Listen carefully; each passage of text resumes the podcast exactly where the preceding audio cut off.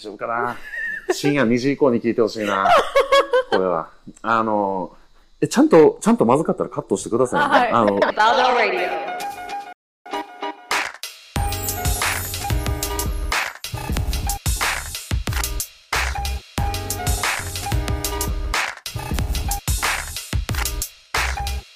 こんにちは、バーベルラジオのカナンです。本日のエピソードでは沖縄の有名ジム、那覇ジムにお邪魔しました。そこで沖縄滞在中すごくお世話になりましたパワーリフティング選手 120kg 超級の二頭さん本名は大城智人さんですね。にお話を聞くことができました。どのようなトレーニングを重ねて強くなったのか。どのようにパワーリフティングという競技を盛り上げられるのか。あと皆さんがきっと気になっているはず二頭さんもしくはエネマさんというニックネームはどこから来たのかなどフィルターなしでお話をしてくれましたもう本当に優しくてですね面白い方なので普通にお話ししてても楽しかったし何でしょうなんか自分の勉強にもすごくなりました。では Let's get into the interview. Baldo Radio. はい。本日は 120kg 超級のパワーリフティング選手である二藤さんにお越しいただきました。お忙しい中ありがとうございます。ありがとうございます。はい。こんばんは。えっと、簡単に説明すると、パワーリフティングという競技は、スクワット、ベンチプレス、デッドリフトの、えっと、重量を競う大会なんですけど、なんか、視聴者が参考にできるように、二藤さんの今までの公式記録って教えてもらってもいいですかえっ、と、スクワットが、えーこ公式記録だとスクワットが250キロ、はい。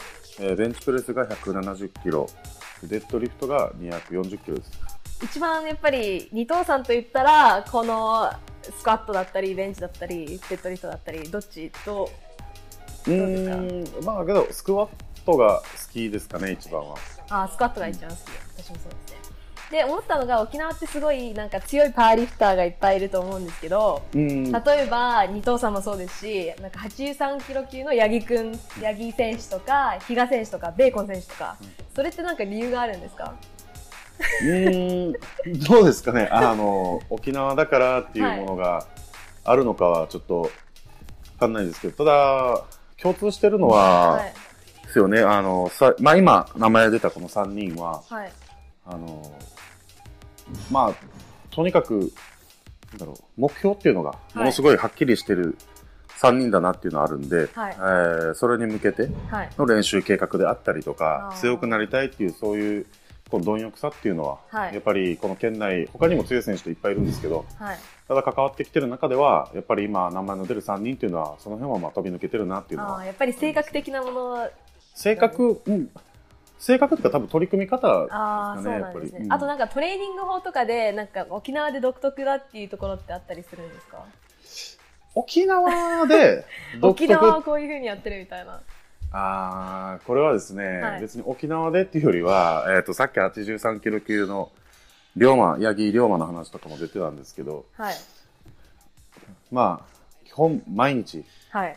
エブリデイスクワットとか あのーで比嘉さんもはいそうなんですけど、比嘉さんは毎日やってるわけじゃないんですけどはい。あの毎回はい。必ず限界に近い高重量をもう必ず触って練習ししてるとか、はい。あのーやっぱりこの2人は、あまあ、もちろん今はあの、はい龍馬もちょっとあの練習方法とかはい変わったりはしてるんですけど、やっぱり強くなるためにって自分で考えながらやってる時っていうのはあの練習方法はちょっと状況を逸してるというかあまり一般的なはい。このトレーニングのルーティンとはかけ離れたやり方っていうのはうん。してるなっていうのは、まあ見てて。あーすごいですよね、うん。毎日スクワットするのもなんか周りの例えばなんだろう他のコーチとかはやっぱりそういうのをするなとか言われるかもしれないですけど、なんかそういうふうに自分でそういうふうに決めて続けてあんな感じで強くなってるっていうのはすごいなと思います私も、うんそうですね、うん。か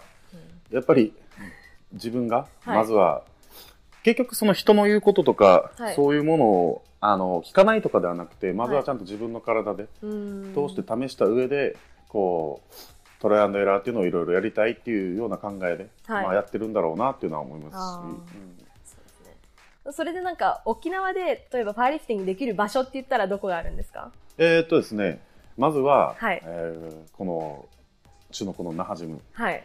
有名な。ここが多分県内ではあの、まあ、一般会員一はい般会員制のジムで、えーパワーリフティング、まあ、公式器具プレートとか、はいああいうものも含めて、えー一番まあ自由に練習できるのは多分ここだとああ、そうなんですね。他だと、はいあのー伊佐川さんっていう、はい。あの IPF でのも殿堂入りしてるはい。あの59キロ級あ9、まあ、50今今は59キロ級でマスターズの方なんですけど、まあ、えー殿堂入りしてるすごいレジェンドな方がやってるパワースポーツっていう、ああ、聞いたことあります。はい。あのジムがあってギアとか売ってます？そうですねあのギアであったり、はいね、あのいろいろ通販でも。やってるんですけどパーソナルジムもやっていてはい。で、えーそこでも器具はそこが多分一番揃ってますあ、本当ですか、うん近いんですか？えっ、と金城っていう地区にあるんですけど、はいえー空港からだとはい。近いですね空港からだったら車だと10分かからないぐらいで行けるところでただ、うんまあ、あのパーソナルジムなんで事前予約して、うーん。えーじゃないと、えー利用っていうのはできないんですけど、はい。えーあとは、えーあと一つアドバンスっていう、はい。えーここもパーソナルジムがあるんですけどうんそのパーソナルトレーナーとしてこうこのジムをやられてる方がみんなパワーリフターで今2人でやってるんですけどあ、そうなんですね。うん2人ともパワーリフターでで、えーそこも、えー女性があのすごく多くてあ、そうなんですね。珍しい。から年々あの沖縄の県大会でも女性の出場選手がはい。増えてきてるんですけど、おーまあ、これはもうアドバンスさんのあ、そうなんですね。もうもう9割？9割アドバンスさんのおかげじゃないかなっていうぐらい。へえ、嬉しい。え、なんでですかね？なんで女性が多いんですかね？つながりみたいな。あのーまあ、パーソナルこのジムの、はいえーお客さんはい。が、まあ、ほやっぱり女性の割合がすごく多いっっていうのと、でその中でこのパワーリフティングの楽しさとか、あのまあ、あの目的はそれぞれですけどそういうのをしっかり伝えてはい。で興味を持って、うんえー始めてるっていう方がすごく多いんで、あ、そうなんですね。うんおー嬉しいですね。なんか女性がやってると。で、あの、二藤さんはパワーを始めて何年目になるんですか？今ですね僕が最初に出たのが2017年なので、はいえあ結構じゃ最近なんですね。最近って言ったら。ーそそうですね、まあ、最近最近でもまあけど3年目今4年目ぐらいになる感じですね、あーあ、そうなんですね。それで階級はずっと同じだったんですか？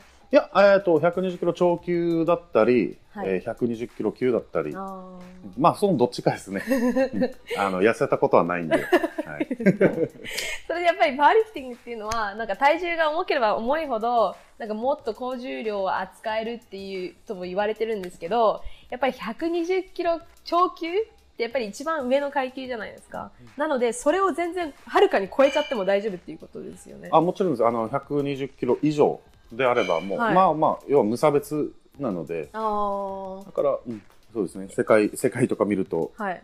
やっぱりトップの選手はね、あの体重やっぱり170キロとか、デイビリアムズとか、はなってくると、やっぱりそれぐらい体重はありますよね。それってなんか平等に戦えるんですか？例えば120キロの、121キロの人と160キロの人とか言ったら、全然扱える重量が変わってくるかもしれないですけど、それも平等だと思われますかね？えっ、と、これは、やっぱり体重がその重量に直結するっていう考え方、基本的な考え方があるからこそ、みんな階級が今59キロ級か、まあ男子だったらはい。59キロ級から、こう、えー8階級、9階級ぐらいに、はいえー今分かれて10キロ単位ぐらいでやってると思うんですけど、あのただ、この超級っていうのは、まあ、ボクシングでいうとヘビー級みたいなもので、あの121キロ以上だったらいいっていう中で、この中でであれば、まあ、121キロの人と160キロの人、まあ、平等かって言われると。かもしれないですけど、ただはいそれに関しては、あのそれだけはい。増やせる体のやっぱり素質と、はい。うんあのそれがある人が強いっていうのが、まあ、正直、やっぱり現実だと思うんで、はいあのその階級でエントリーしてる以上は、はい。えーそこに対する多分不満とか、はい。えーを持ってるような選手はいないんじゃないかなと、まあ、もちろん僕もそう全く思わないですし、はい。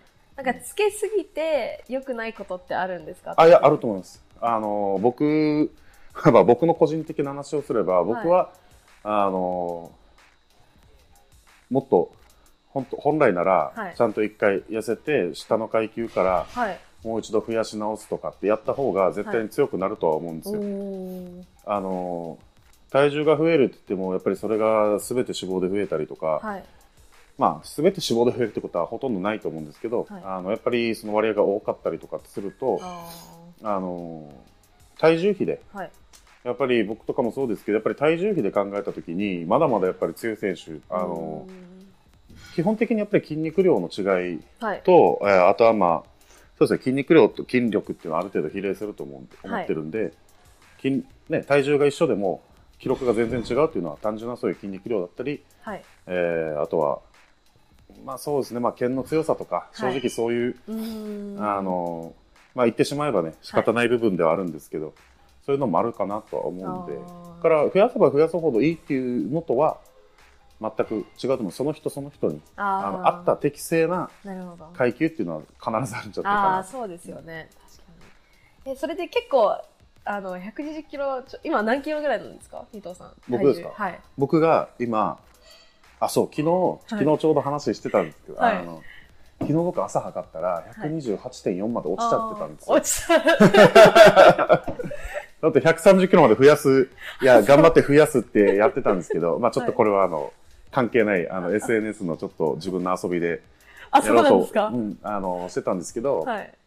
まあ結局129.8までしか増えなくて、言ってましたねけど1日経ったら128.4まで落ちちゃってて、はい。で、今日は、はい。あの、諸事情により朝寝ちゃったんで、体重測ってないんですよね。なんでなんだろう、なんでななんでなんだろう、ちょっとそうなんですよ。なるほど。え、じゃあ結構、ご飯めっちゃ食べる、食べますよね、そしたら。あ、そうですね。まあ食べます。まあご飯も食べるし、数えたことってあるんですか？カロリーとか。あ、あのーそういう時期もありましたよ。あのー実際、そうですね。トレーニング、パワーリフティング始める前とか、あの、トレーニング自体を一切、はいあの、やらずに、ただ、あの、不節制で、140キロぐらいまで体重増えたことがあるんで。そこから、僕一回90キロぐらいまで落としたことがあって、そうなんですね。そうですまあ、その時は、はい。やっぱり、あ数えの、て。数えたりとか、はいまあ少しずつ勉強して、その時に筋トレはす最初にスタートして、あ、そうなんですねなんか体重増えてきたら、なんか疲れるとかあるんですか？ありますよ。もう、ぜもうこれはね絶対的にあります。本当ですか？なんか、さえとかは今結構増やしてて、なんだろう、なんて言ってたんだっけ？すごいエネルギーがあるみたいな。エネルギーが無限にある。でも、なんか動きくぬ、動きにくくなってるんじゃないのみたいな感じの会話をしてたよね。ね。た結構体力とかはどうなんですか？いや、やっぱり、あの、そのエネルギーが無限に感じるものっていうのは、あの、やっぱり減量して、はい。こう、しっかりと絞り切ったりとかってしてる人だからこそ感じるものであって、あ普段から僕はエネルギーに満ち溢れてますから。それをあの、なんだろう、改めて実感するっていうのは、正直あんまり、あの、ないかな。あ、けどあの、はい例えばですけど、えーパワーリフティングの大会の時に、はい。当日、まあ、あのその長級ではなくて120キロ級とかでエントリーするときに、じゃあ120キロに合わせるためのその減量とかはい。を、まあもちろんそういう時もあのカロリーの計算とかってはするんですけど、えーそうですね、そのやっぱり前日とか、2日前前日ぐらいからこの固形物をうんあの極力抑えてプロテインであったり、はい。そういう液体でもう物理的な重さをちょっと減らしていきながら栄養を取ってたりってすると次の日やっぱりこの減量が終わってそれからこうしっかりご飯を食べてってきた日のはい。試合の時は言うほど戻んないんですけどその日の夜にめちゃくちゃエネルギーに満ち溢れてるんですよ、間に合わないですよ。2時間じゃ絶対間に合わない。リカバリーは、ううん。え、普通に水抜きとかしたことあるんですか？ありますよ。えっとえー120キロ級で出る時に、はい。えーあったのが去年あ一昨年かな？あまああの一応県大会なんですけど120キロ級でエントリーした時に、えー日曜日に試合でそのその週の月曜日はい。6日前7日前はい。ちょうど7日前から、えーの時点で125.8だだったんで、えーその6日間で5.8キロ落とした時があまあけどこれも？あの、ちょっと同じ、あのーリフターで、えーまあ、先輩で長級とか、はい。えーもしくは120キロで出てきてる、あのー東京のはい。パ。ワーリフターで岩波さんっているんですけど、はい。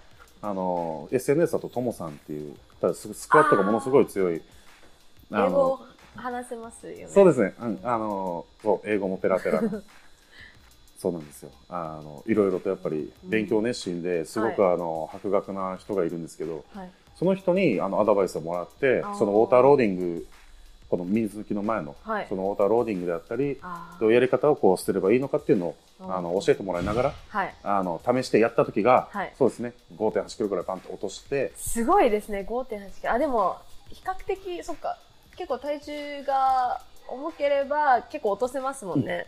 そうなんですよ。あの、重ければ重いほど落ちやすいとも思いますし、あとは、あの、落とすためにはい。のウォーターローディングっていうのは、その1週間前じゃなくて、はい。そのさらに1週間前、約2週間ぐらい前からうん、もう意識的に、もう水を、はい。あの、1日平均、例えばまあ8リットル以上飲み続けて、はい。とか、あの、水抜き前日とかだったら12リットルとかおぐらいをこう、飲んでっていうのをやってたんで、はいあのその前段階があったから、まあ、落ちてくれたと思うんですけあど。ですね。水抜きできればやりたくないですけど私も。であのパワーを始めたききっかけって何ですか二藤さん。なんかなんかのスポーツから入ったんですか？なんかスポーツやってて。いや、これはですね、僕はあの、その、さっき話したように、ちょっとダイエットではい。筋トレを始めて、はい。えー一回90キロまではい。ガリガリに痩せちゃって、あの、腹筋割れました？はい、腹筋割れました僕はね、生まれてこの方自分の腹筋見たことないんですよ。残念ながら。多分ね、死ぬまで見ることないんじゃないかなって思っちゃったりするんです。あの、あ、けどね、90キロまで行った時に、はいあの、若干、若干縦線だけ分かるぐらいにはなってたかな。いいですねそれぐらいの感じでした。最高あの、その時に、はいあの、まあ、最初は？SNS、ツイッターで、えーこういうトレーニング関係の方と、えー交流というか、はい。やり取りすることとかも少しずつ増えてきて、えーその中で、僕のきっかけは、えー千葉の2000、2017年 ?16 年かな ?2016 年の、はい。えー千葉のジャパンクラシック、千葉で開催された。確かそうだったと思うんですけど、はい。あの、その時に、えーと、配信ね、はい。まあ、あの現地にはちょっと見には行ってないんで、あのライブ配信をえーやってて、その時にちょっとライブ配信見てて、はい。でその時に、あの、千葉に渋谷祐希選手っていう、あはい。いらっしゃいますね。あの、とても強い74キロ級の、はい。あの、リフターの方がいるんですけど、はい。今、あの、千葉で、パラスパーソナルジムもはい。やってる方で、えーこの方が、えー出てるのを見て、はい。まあ、あの、SNS のやり取りっていうのは、はい。あの、やった、してたんですけど、はい。で、実際にそういう、あの、試技をしてるとあか、ー。ああいうのを見て、あーなんだろう、単純に、はい。まああ、かっこいいなと思って、あのー。で、あとは、あの、ボディービルが僕大好きなんですけど、実は。あそうなんですね。見るのがですよ。見るのがですよ。はい。観戦が大好きなんです。私は好きです。はい。あの、やりたいと思ったことは1ミリもないです。あのですか。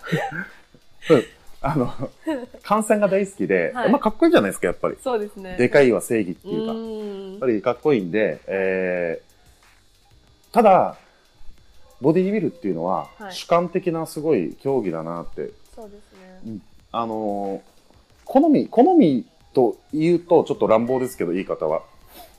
やっぱり審査員がはい。7人、8人いるっていうのは、そういうことなんだろうなっていうのが、ああ、うん。あの、主観が入ってしまうから、はいあの、審査員も多い、そういう競技なんだろうなっていうのも、あの、個人的に思ってて、で、パワーリフティングっていうのは、えーそういう主観で決めるものじゃなくて、うん。重い、一番重いものを上げたやつの勝ちっていう、そうですね。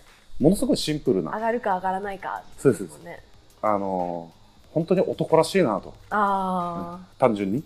あの、強いやつが一番っていう、その、あはい。そのシンプルさが、あの、あ、いいなってかっこいいなと思って、うん。それで僕は、えーやってみたいなと思って興味持ち始めたのが、はい。そう千葉の、えージャパンクラシックで渋谷さんとかを見てからですね。で一番最初に出た大会が県大会なんですか？あ、もちろんです。あのージャパンクラシックに出るためには、はい。標準記録っていうのを取らないといけないんで、えー県大会に最初は出て、はいただ、あの、その次の年の愛10 2017年の愛知のジャパンクラシックは僕は出てなくて、はい。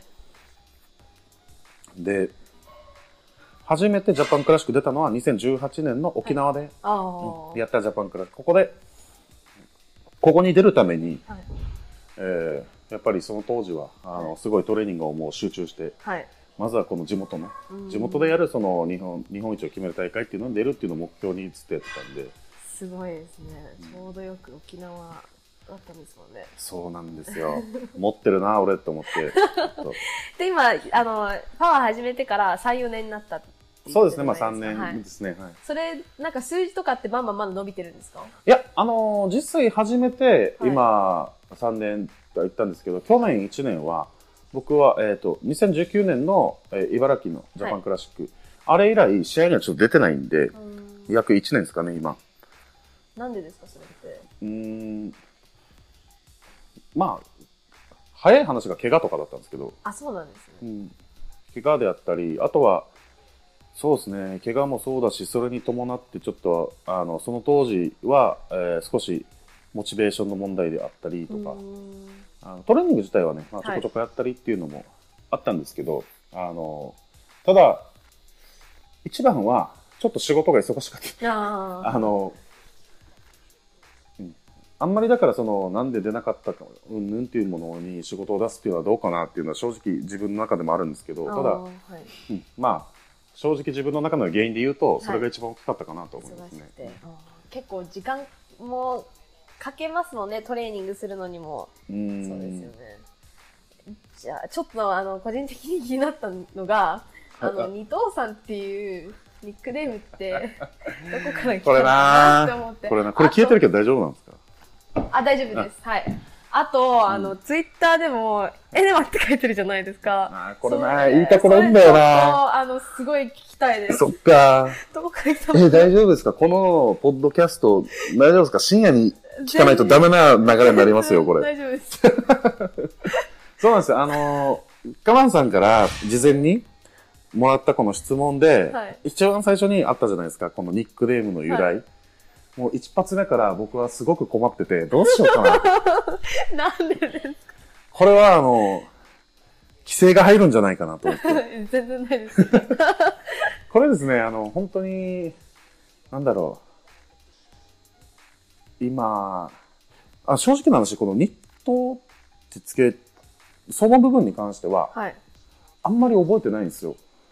そうなんですあ、まあ、ツイッターのその要はアカウント名なんですけど、はい。あの、なんでその、それにしたかは、ちょっと、本当に覚えてなくて、で、ただ、あの、もう、これで、はい。すごい浸透してるというか、あの、僕の多分本名とか名前を知らない人の方がもう絶対的にもう、かもしれないえ実際会ってる人でもですよ。はい。あの、同じパワーリフターで、はい選手同士でも、はい。僕の名前を知らない人の方が圧倒的に多いんで、あの、だからまあ、こっちではい。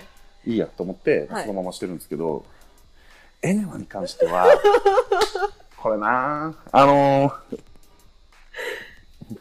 このエピソードはね、話すと長いようで大して長くはないんだけど、はい。あのリフターでね、同じパワーリフターで東京で出る、あの去年の国体優勝した志田さんっていうはい。105キロ級のパワーリフターがいるんですけど、はい。あのー僕がパワーをやり始めて、こう SNS でいろんなこのパワーリフターの人たちと交流する中で、あのーいろんな、例えばはいケアの、ケアするグッズでああったり、えーいろんなそういうギアであったり、あのいろんな方から、要はリフターの先輩、ね、競技歴がやっぱだいぶ先輩ですから、あのいろんなアドバイスとかをやっぱもらうことが多くて、その中で、あの、スクワットを伸ばす時の、えー一つの、あの、方法っていうことで、はい。あるアイテムを僕は須田さんから教えてもらったんですよ。あの、これ今はもう一般的にはい結構出回ってるんで、あの、もう今言っていいかなと思うんですけど、はい。あの、リアラインのバランスシューズっていう、はいあの、はい。しゃがみを、あの、膝、膝の向きとこう、あれをしっかり整えるっていう、この、靴の上から履いて、あの、アップで使う、あの、はいリアラインバランスシューズっていうものを、僕は志田さんから教えてもらって、はい。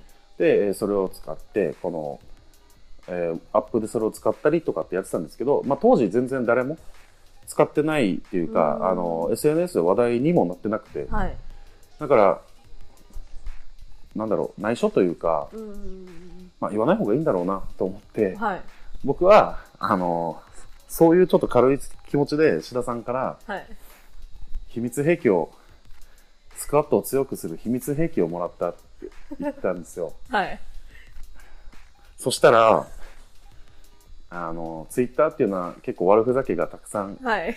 起きる場なので、特に僕と、あの、関わってる人たちとか、やっぱり楽しく、競技者ももちろん多いですし、ただ楽しくツイッターやってる方も多いんで、あの、この秘密兵器は何なのかっていうので、大喜利が始まって、ツイッターの中でですね、あの、僕のあの、親しい人たちの中ですよ。はいその中で、あの、あー大丈夫かな。深夜2時以降に聞いてほしいな。これは。あの、え、ちゃんと、ちゃんとまずかったらカットしてくださいね。あはいあの、その中で、はいエネマグラっていうアダアダルトグッズがあるんですよ。あの、えだ男性用のアダルトグッズがあって、はい。い、や、これ以上ね、詳細な説明は省きましょう。それはちょっと、私じゃあ検索してみます。う僕今ね、あの、カナンさんとね、はいあの、サイさんに挟まれてね、あの、目を見てエネマグロの説明はできないよ。それは無理だ。あの、うん、説明省くんですけど、そういうはいアダルトグッズがあって、それを使ってるんじゃないかっていう、あの、大喜利で、わーってツイッターで盛り上がってて、その時に、はい。あの、まあ、僕はもちろんそんなわけないだろうっていう、そういう感じのやり取りしてたんですけど、まさかの、おし、あの、リアライン秘密ですよって言ってたその志田さんと、はい。あと埼玉の、えー83キロ級、74キロ級で出てた伊勢崎さんっていう、この人ものすごい強いパワーリフト、多分日本一綺麗なデッドリフトをする人って言われてるリフターがいるんですけど、はい。あの、まあ、この人も当時 SNS をやっていて、はい。今はあの、まあ、やってるけどほとんど、まあ、はい。忙しいのかあるんですけど、この伊勢崎さんが、と志田さんが、はい。えー悪ふざけして、はい。じゃあもう、名前をエネマグラに改名したらいいじゃないか。言い始めて、はい。いよく聞かれないんですか？はよく聞かれますよね。聞かれますよめちゃくちゃ聞かれます毎回こ。ういう風に説明してるんですか？あの、するときとしないときがあります。大人の事情で言えないって、はい。あの、終わらせるときもあれば、だけど、まああれですね、僕はあの、女性の目を見てエネマグラって言ったのは初めてです。私はそうです。まあそういう理由で、はいあの、がね、この、この悪ノリから、はい。あの、アカウント名をわーって変えたりとかして、ただノリで楽しんでたのが、今ものすごくはい。定着してしまったんですよ。はい。エネマさんになっちゃいました。そうです。まあ僕ももうまんざらでもなくなって、なんか五感がいいじゃないですか。うん。三文字で呼びやすいな。確かに。え、でも、最初はエネマさんって聞いて、あの、館長のエネマだと思ってたんですよ、私。あえ、英語のエネマ、エネマっていう英英語の単語ありますけど、それって館長っていう意味なんですよ。あ、そうなんですか？いや、エネマグラでググったらわかるんですけど、はいまあ、ほぼほぼ近いようなあれですよ、あ アダルトグッズとしては。そこから来たのかな。いや、でもそっから来たの間違いなく。えー、すごい、それ勉強になった。やべえな、俺だ、から、だからかなと思って。俺日本語直したら館長ってアカウント名でやってんだ。そうなのかなで、私もなんか、この、親、親、私の親に話したんですけど、はい。え、エネマさんのニックネームなんでかって聞くのってえ失礼だと思うって私の母えに。親御さんに？はい。やめてくれよいや、やめた方がいいんじゃない？だってエネマさんが本当の名前かもしれないよ、みたいな。あー、なるほど、なるほど。ニックネームでよかったです。おはい。母さん心配しないでください。ニックネームです。悪ノリニックネームなんで。じゃあちょっと、あの、トレーニングの方の話にちょっと移りたいんですけど、はい なんかトレーニングこと弱点とかってありますか？あ僕は、あのーデッドリフトが、まあやっぱり苦手かなって、苦手な意識がすごくはい。強くて、あのーどうですかね、これも、体型とか、やっぱり手足の長さとか、はい。一番影響してくる種目なのかなっていうのを、まあ、だからといって、あのー別にそれを言い訳には、まあ、できないんで、うんまあ、得意不得意苦手かっていうとやっぱりデッドリフトかなっていうのは。ナローで弾くんでしたっけ？ワイドでしたっ基本はナローですね。まあけどワイド去年の、けはい。えージャパンクラシック茨城のジャパンクラシックの時はワイドでやりましたね、はい。あの時も腰腰やってからだったかなとと覚えてないけどあの少し前からワイドに変えて、はい。でそのままワイドでやりましたね。ワイドの方が難しいと思いませんか？ああ思います。あのものすごい難しいなと思って、うん。なんだろう浮か浮かせるのが難しい。あ浮いたらあはい。あの少しでも浮けばあとは結構上がってくれる感じはあるんですけど、浮くまでが難しいです。もうナローと逆だなってナローは浮かすだけなら簡単なイメージなんでただそこからセカンドでかなり詰まるとか、うん、そういうのがやっぱ力任せにやっちゃっても、ある程度上がるのがやっぱナローかなとこれは多分ベンチもそうですし、うんはい。スクワットもみんなそうじゃないかなって。あー。ワイドの方がはい。ベンチも、えースクワットもデッドリフトもワイドの方がテクニカルじゃないかなって個人的にはああそうですね。すごい思ってる。あのベンチとかはあのグリップってどういう感じなんですか？あ僕は、えーこの81センチラインってあるじゃないですか、あれに僕は小指です。ああはい。そうですね。うんだからワイドグリップの方っていうのはまあ男性は特にですけどワイドグリップ、まあ、ほぼほぼねギリギリ人差し指をはい。やっぱ握るのが主流だと思うんで、ワイドに関しては。だからそれに比べたらまあ狭い方なのかなあっていう。あそうかもしれないですね。えっ、とどういうふうにこういう練習のプログラムとかって組んでるんですか？あのー試合前大会前とかだと2ヶ月前から、はい。えー組み始めるんですけど、はい。えーその時の例えば練習のマックスはい。を、えーマイナの、えーマイナス10キロはい。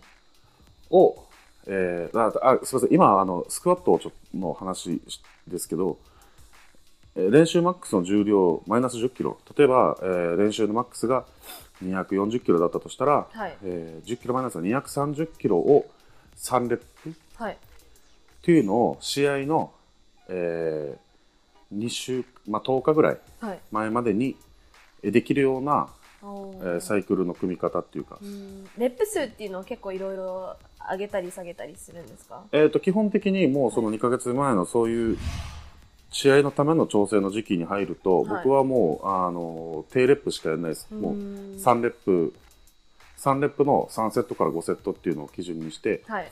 で、えーそこから、えー最初の23週は4週までかな。4週までは、えー補助でそれの後にあのストップスクワットとかはい。を、えーまあ、5レップぐらいの3セットぐらい入れたりとか、はい。手はするんですけど基本的にはそうですね。あの3レップ3セットから5セットっていうのを、えはい。週に5キロずつどんどんはい。足してって。はい。けどあの8週前とかになってくるとで、えー8週前から始めて、えー最後の1週間前、えー試合の1週間前に関しては第一試技をやるだけなんではい。実質だから6週？うんサイクルみたいで組んでいかないといけないんで、なはい。うん最初そうですね。だから結構、えー、230×3 を、えー10日前にやるって考えた時に逆算した時に、はい。大体5キロ単位で、はい。じゃあ6回ってなると、えーそうですね、まあ、205とかはい。の、えー3レップ。がさすがにそれは余裕なんで、はい。あのね240できる人がね205キロの3レップうん。はやっぱりできちゃうんで、はい。えーそこは少しレップを増やすか、はい。セットを増やすか。はい。で、えーそれが終わったメインセットの後に、えー次の週やる重さはい。っていうのを、まあ、メモリーセットではないんですけど、メモリーセッうんトか体を覚えさせるはい。イメージで、えー例えば5レップやる予定だったらはい。2レップだけやっておくとか、うん。次に触る重量を。はいそういう感じで、えー組んでいって徐々に徐々に上げていってまあどっちかっていうと筋力を上げるとかっていうのはもうこの段階では遅いんではい。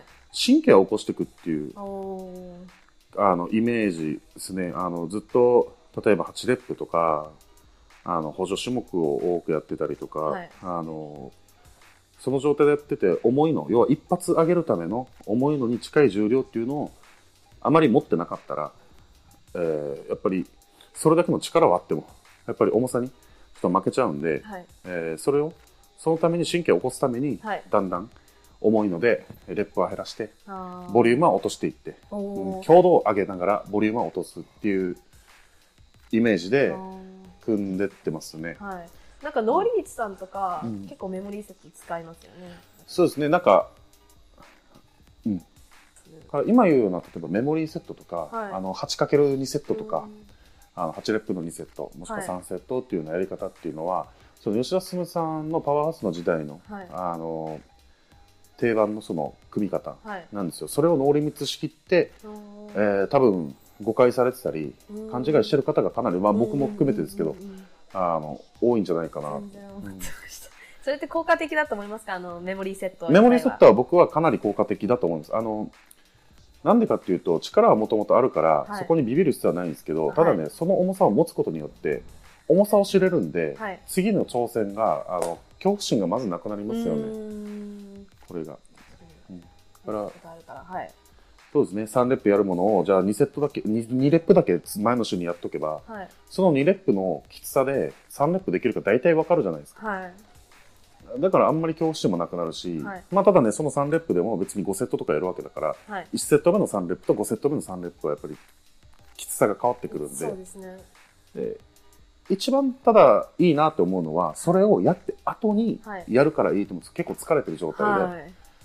次の週の重いさらに今やってた重量より重いものをやるっていうのははい。そういう意味で自信になると思うんですよ疲れてても上がるんだからフレッシュな状態であればできないわけがないっていうこのメンタルの精神的あ、そうですね。絶対あると思います。うんなるほど。で、なんか、こういうふうなトレーニングしてて、怪我怪我したって言ってたじゃないですか。それって腰、あの、トレーニング中の怪我だったりするんですか？そうですねえーほとんどトレーニング中ですねヘルニアあ、ヘルニアもやヘルニアは2回やりましたねであとは膝と、はい。えー肩もう本当にもう病院まで病院行って、あの MRI とか、はい。レントゲンまで取るとかってやったのはこれぐらいですかね肩と肩っていうか鍵盤なんですけど、まあ、鍵盤と、うんえー膝と、はい。まあ、ヘルニア腰。今は大丈夫なんですか？あのー、に1月かな？1月にヘルニアになって1月の中盤ぐらいかな？にヘルニアになって死んでたんですよ僕ずっともうベッドから動けなくて、えネットフリックス僕だからめっちゃ詳しくなったんですよ。アマゾンプライムと。ー、えー、そうだったんですね。ヘルニア結構時間かかりますよね、それ直すの。うん、あの、治す、治るものなのかなって正直やっぱり思ってて、今はだからあの痛みもはい。なくなってやってますけど、ただあの、今トレーニングもだからもちろん再開してるんですけど、あまりそのパワーリフティング的な、今話したような、例えば重いもので低レップとかはやんないですね。重いものはほとんど持たないです、今は。あで、軽い重量でも。ベルトするようになって、あ あの、ちょっとビビっちゃって。うーん。そうなんですね。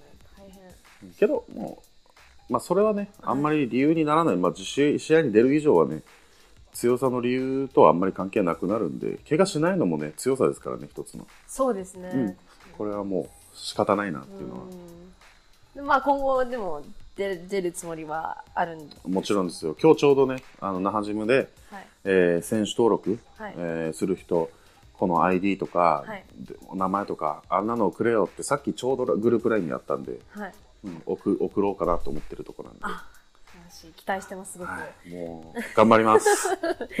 えっ、と、じゃあちょっと、えっ、と、最後の話に移っていきたいんですけど、あはいえっ、と、ジャパンクラシックパワーのちょっと標準記録のことについてお聞きしたいなと思ってるんですけど、ジャパジャパンクラシックパワーっていう大会が、やっぱり各県大会で標準記録を超えられた選手が出場できる全国大会っていう感じなんですけど、で、私もちょっとリサーチして、2012年の JCP のエントリーが163人。で、2019年なので7年後の JCP は300人を軽く超えてるんですけど、やっぱり パワーリフティングの競技って、なんか300人省かなきゃいけないってめっちゃ時間かかるじゃないですか。うん。そのためになのかな？あなのにあそのために、えっと、標準記録を上げて出場できる選手をちょっと減らせられるんじゃないかっていう感じで、2021年から JCP 出場するための標準記録を上が上げたっていうことですごい大きなニュースになったと思うんですけど、なんか、えっと、一番すごいなって思ったのが、あれですよね、74とか83とかの階級はいが。100キロ以上上がってるんですよね。これについて、伊藤さんはどう思いますか？えーっと、歓迎すえーる方、立場なんでまあ、いくつか僕、まあ、個人的にはいとか思ってることではあるんですけど、えー標準記録がジャパンクラシックっていうのはやっぱりあの日本一を決めるはい。日本一強い人間を決める大会なんで選ばれた人間がやっぱり出てくる大会であるべきだとは思ってるんで標準記録を上げることについては僕はもうすごく賛成なんですよもう大賛成ですはい。あのーただちょっと段階踏めばよかったのになとは少し思ってます。あの、例えば今言ったように、はいえー74キロ級とか83キロ、一気に100キロ以上、はい。あの、変わる中で、これのニュースが出た時に僕もあの全部統計ちょっと取ってみたんですよ。はい。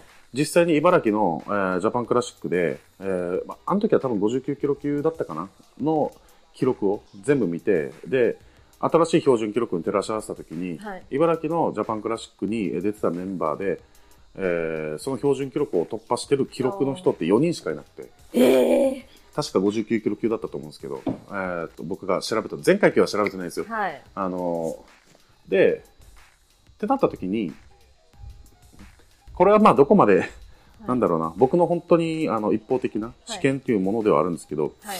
あのーそれぐらいまで最終的に持っていくことに関してはいいとは思うんですね。やっぱり1位決める大会だから、な一階級に何十人もはいなくても別にいいんじゃないかなっても思ってるんで。はい。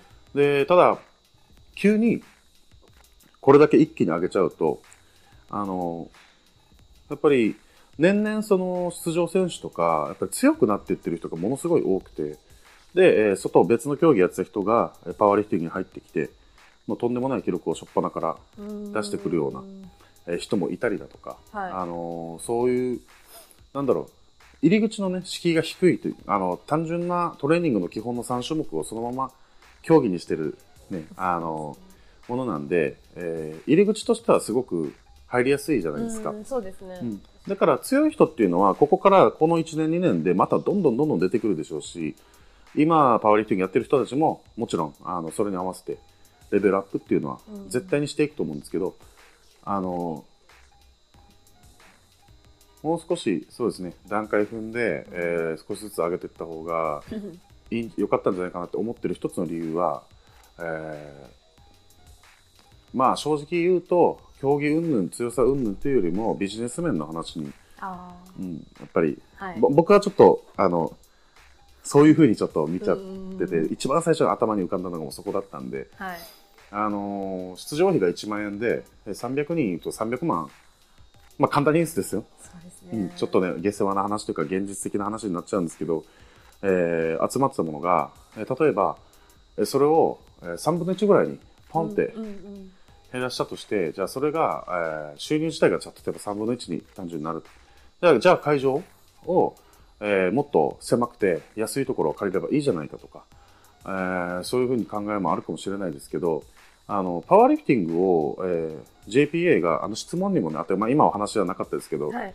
あの JPA が今後どうしていった方がいいかとか、パワーリフティングを広めるためにの動きっていうのは、やっぱり協会に、僕は沖縄の協会で理事とかはやってないですけど、やっぱりそういうあの関わりがすごくあって、いろんな話をすることが多いので、はいあの広めるために何ができるかっていうのをよく考えるんですけど、あのやっぱりそのこう広げて、選手はそうですけど、やっぱお客さんとか見て見に来てくれる人たちをあのもっと増やしたいっていう部分でなった時に、選手が少ないから会場を狭くしようとか、そういったものっていうのは、そこにはあの逆行してるうん考え方だとやっぱり思うんで、あの少しずつ認知度を上げて、はい。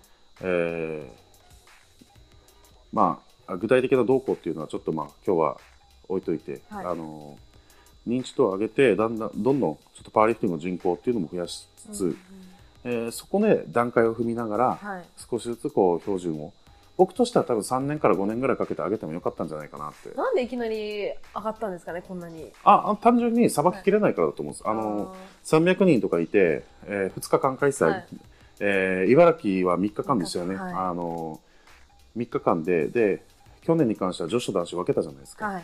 あの協会が基本的に JPA があの指揮を取って中心にやるんじゃなくてジャパンクラシックっていうのは、その開催する県の、その県の協会が主体なんですよ。で、やっぱりパワーリフティングやってる人たちってみんなわかると思うんですけど、あの、やっぱり、ほとんどまあボランティアというか、はい。あの、そういう中で、やっぱりパワーリフティングを好きな人たちが、えー、まあ有志が集まってやってるっていうような形なんで、やっぱり人の集めるのも結構大変ですし、うんあのそんな中で地方協会がほとんどメインになってこれはまあはっきり言いますけど JPA ってやってるようであんまりやってないこと多いんでうんあの地方に丸投げ要はジャパンクラシックに関しても、はい。お金は中央で集めるけど地方に投げてることがあまりにも多すぎるんで。これは沖縄でもやって僕も関わったからいこれははっきり言えますけど、あの金だけ取ってるようなイメージなんで僕からすると、はい。あのもちろん今は今の現代性になって変わっていくことっていうのはあると思ってますしそれは信じてるんですけど、うんそうなった時に地方の負担がでかすぎて、えーとてもさばききれないから、はい。これは標準パンと上げて、うん人数を一気にカットしよう。そっちの方が多分、どれだけ綺麗事言っててもメインだと僕は思ってます。あの、一気に上げた理由っていうのは。はい。でもやっぱり、例えば、前言ってたように、言われ、なんだろう、レベルアップしたいっていう選手も増えてくると思いますし、もしかしたら、あーもう絶対俺は無理だから、もう出るのやめようっていう方も結構いると思うんですけど、うん。なんか、こう、JPA が標準記録上げたことって、効果的だと思いますかね？今後強い選手を増やしていくっていうのに対して、なんだろう。はい。あの、その、狭くしちゃう。そう、なんかモチベーション下げて出ないっていう人も結構いるんじゃないのかなって思って。はいはい。これに関しては、あの、正直、例えば標準記録がパンと跳ね上がったから、自分はもう出れないなと、9の標準記録なら出れるけど、新しいのだったらとてもじゃないけど出れない。じゃあもう、あの、じゃあもうってそこでうんモチベーションを落としてしまう人は、まあ出なくていいと思ってます。うんあの、なんだろうな、えー別に県大会とか、地方大会はあるんですよ。誰でも出れる。はい。ありますし、で、今だと、えー例えば、え福岡の、今ね、カナンさんが来てるこのエバーリフトの、えージムをやってる翔翔さんとかが、えーやってるエバーリフトでの、例えばベンチプレスの大会があったり、はい。えー去年だと、えー渋谷さんのところですかね、渋谷さんのところで、えー SBD、SBD カップって言って、はい。ね、あの別に選手登録も何もなく、出たい人が出れる、えー SBD カップっていうこのパワーの大会をやったり、はいで、同じ千葉だと、えーね、あの人気 YouTuber の金金さんとかがジムでデッドリフト大会をやったり、はい。ああいうふうに、あの個人でのイベントもありますし、はい。そういうの出てりゃいいと思う。あー。あのーあくまで日本一を決める大会なんで、そこで標準記録が上がったから、あのー自分はもう出れないからいいやってなるような人は、まあその程度でしょうし、本来は、まあそもそもそうあるべきだとうん。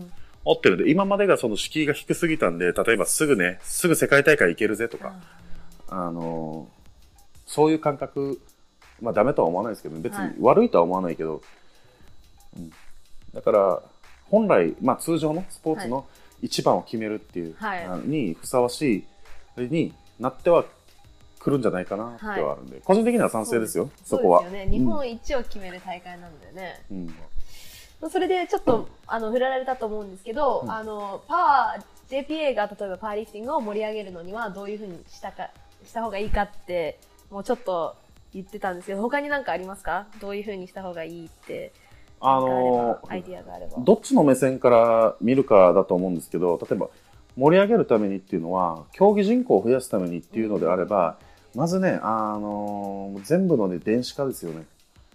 申し込みとか、はい。えー登録とか、ちょっとオールドファッションですよね。だいぶ、だいぶね、オールドスクールというか、こう、ね、あの、アナログな、うんやっぱり今でも。あけどね、少しずつやっぱ変わってるじゃないですか。はいね。あの、いい、すごくいいなって思ってます。あの、それをはい。完全に、はい。もうねあのね、選手の登録費も、選手出場費も、はいもう全部ね、電子決済可能にしてほしいし。あの、そう。そういうもの、あの、そういう小さいものからだと思うんですよ。で、えーお客さんを増やすためにっていうんでああったらもし JPA ができることでって考えるんだったらもう少し地方協会がやってる取り組みとかっていうのを真剣に見てはい。参考にすればいいと思う、東京協会とか。はい。あとはあの東北の方宮城かな、えー遠藤さんっていう方がえー理事やって今結構ねあの SNS もいっぱい使って、あえー宣伝してもっとあの SNS もバンバン使うべきだと思いますしで僕たちだと沖縄県協会でいうと、えーアメリカ軍の基地がやっぱり多いんで,、でその基地と、えー連携して、うん MCCS っていうはい。あのアメリカ軍の基地のそういうスポーツなんていうのかなスポーツ振興課みたいなあはい。あるんですようん基地の中に MCCS っていうのがあって、えーそこのえー人たちと、はい。えーまあ、沖縄県のえーパワーリフターと、えー基地の中の人たちとの交流とか、あの交流を深めるためにっていうようなもので、えー沖縄のパワーリフティング協会と MCCS がはい。えー一緒になって基地の中でパワーリフティングの大会を開いててでおだからそのためにやるってなってもともとパワーリフティングの大会って基地ではあったんですけどただあのねあのジムにあるようなよくわからん何角形かわからんようなプレートとかーはい。あの普通のなんかオリンピックシャフトでうん。あのやったりしてたのが今全部エレイコですよエレイコを全部しあの買ってはい。全大会エレイコで統一してでえー IPF のルールにのっとった、えー大会っていう形でやってたり。はい。であとは、うん、あの商業施設の中であのこれもやっぱり沖縄ならではですけど基地の方が多いんで軍人の方も多いんで、えーそういう人たちも参加させて商業施設の、えーフロアのど真ん中このイベントスペースみはい。たいなところで、えーデッドリフトバトルとかこういうのをちょっと企画したりとか、はい。あのそういうふうになんだろう各地方各地方いろいろやってることあるんですよ東京が一番すごいですけどねあんだけスポンサー集めてね、あ、でそうですねうん。最近 SNS で話題になってたのは、あの個人協賛を募ってはい。要はそういうお金を集めるっていうのはお金を集めるっていうのはもうあの現実的に絶対的に必要なことなんで今お金がないんだよねあの協会はい。あのそういう形で個人協賛で協賛のこの返礼品とかうんあのスマホ立てとかをねはい。あのラック型のスマホ立てを使っったり、えープレート型のえー手鏡を、はい。ね作ってたりああいう風なアイディアとかっていうのをどんどんどんどんやっぱパクってはい。いいものはやっぱりパクってあの別にね中央だからどうとかってないですからはい。これをあのどんどん広めてってうんでやれば、あの活性化は絶対していくと思うんですよはい。だからまあ僕は一番は SNS をもっとガンガン使うべきだと思う思ってますそうですね。SNS か。でも、あのー横須賀にも基地、米軍基地があるんですけど、そこでも結構パワーリフティングってやってる方がすごく多くてう、ん大会とかもあるんですけど、全然、そうですね、そういう、そ、基地の外と中で、なんか、一緒にやるっていうのは全然まだないですね。だから、そういうアイディアもあるんですね。そうですね。だからうん。すごくこれはいいと思いますよ。あのこっちの選手もね。はい。出やすいですもん。選手登録いらないし。基地の中入れるし。そうですね。参加賞めちゃくちゃ豪華だし。あの参加賞が参加費以上の参加賞が返ってくるんで。えー、確実にあの T シャツと、はい。あ参加費2000円ぐらいの20ドルとかなんであ、そうなんですね。うん安い。で選手選手登録もないしで、はいあと減量減量もあるんですけど、階級もあるし減量もあるけどオーバーしたら1個上の階級で当日出ていいんでそういう緩さもはい。まあならではというかはい。あのやっぱ出やすいでですよね。あんまり根詰めなくていいよって、あの、練習、要は重たいもんを上げたいんだからっていうぐらいで、気軽に出れる。でも、参加賞は20ドル払って、T シャツとプロテインと、なんかサプリメントと、優勝したらトロフィーももらえるし、とか、あとはまあ他にもね、はいいろいろあったりするんで、そういうアイディアもいいですね。いや、いいと思います。魅力的ですよ。うん。本当。に。楽しそう。私も普通にやってみたいです。ああと、なんか女性を どのように増やしていけばいいかってアイディアありますか？パワーリフティング。女性ですか？はい。女性か。出てほしいですよね。出てほしいですね。なんか悪いイメージあるのかなって思って。あのーどちらかというと、その女性ボディメイク、まあ、クとか、まあ、フィットネスブームで、やっぱりパーソナルジムも多くて、あのーそういうボディメイクとかっていうのをやっぱり基本的に、うん。あのメインでやられる方が多いと思うんですけどでもっとそうですね入り口でこの3種ビッグ3ですねビッグ3っていうものをまずまずそもそも入り口であのこれが基本なんだっていうのを分かった上でそこを軸にしたトレーニングっていうのをはい。やる方が増えればしおのずと増えていくんじゃないかなっては思ってるんですけど、なんかパワーリフティングが競技だっていうことも知らない人って結構いますよね。うんいますいます。を競う競技があるんだみたいな。うん。そうですね。ちょっと最後になんかパワーを始めてみたいっていう人に対してのなんかアドバイスがあれば。あーあのーものすごくなんだろう。雰囲気的にははい。パワーリフティングのジムとかもそうですし、はい。ちょっと閉鎖的なイメージがどうしても多分あると思うんですけど、はい。ただですねパワーリフターはみんな興味を持った人には異常に優しくなる。これはねあのほぼほぼ間違いないんですよ。あのほぼほぼ間違いなく、はい。ものすごい優しいからあえ、そうなの？って、やろうよ って。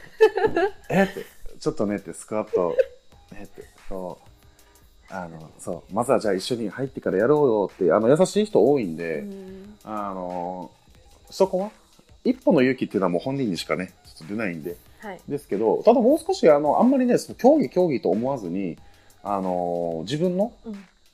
要は日常でトレーニングとかをしてるんであれば、その自分たのがやってる日常のトレーニングのこのビッグ3というものをどれだけ自分が成長できたかなはい。というものの記録会ぐらいのあのすごく、うんあのあんまり深く考えずにそれぐらいの楽な気持ちで、はい。最初はもう参加してはいでその上でだからあのさっき言ったようにいろんな個人でやってるそういうイベント。要は JPA が主催してるものじゃなくて。はい。あの個人でやってるようなものから最初は出るでもいいと思うんですよね。はい。うん。あの基地もそうだし、うんうんうんだからそういうものにまずは出て、えーそこからあの楽しさとかやっぱり、はあの前に立ってあのラックでやらないとわからない3試技ずつ、ややらないとわからないあの高揚感とか達成感とかあの難しさっていうのもやっぱりそこで感じるはずなんでまずはやってみてそれから興味があるなら、はい。ね、もっとっていうふうになっていくんではい。あまり変な、ね、閉鎖的な変なイメージっていうのは、はい。まあ、作れ作っちゃってるのは僕たちなんで仕方ないけど 持たないでほしいなって。確かにそうですね、うん。そういう感じしますね。パワーリフティングジムって言ってもなんかすごい厳しいっていうか礼儀正しくうん。挨拶を大きな声でしてなんかたなんか部活に入るみたいな感じのイメージがすごくありますそうなんですよね。あの、うん。部活もみんなでやったりね大会前とかは特に。あの一体感っていうのはいいものではあるんですけど外から見ると、まあなかなかね、最初私もちょっとえー、って感じでした。うん。うん。あそうですね。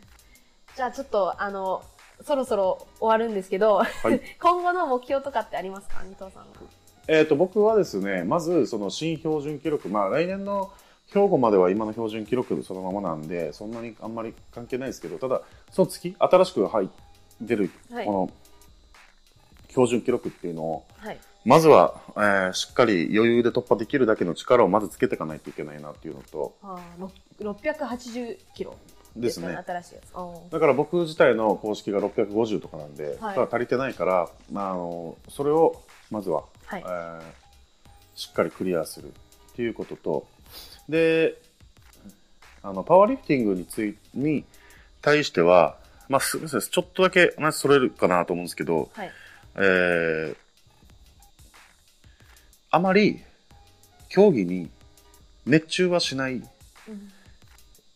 ことをあのかなって。まあ家庭があったり仕事があったりはいしてる人がまあもちろんほとんどだとは思うんですよ学生を除いてね。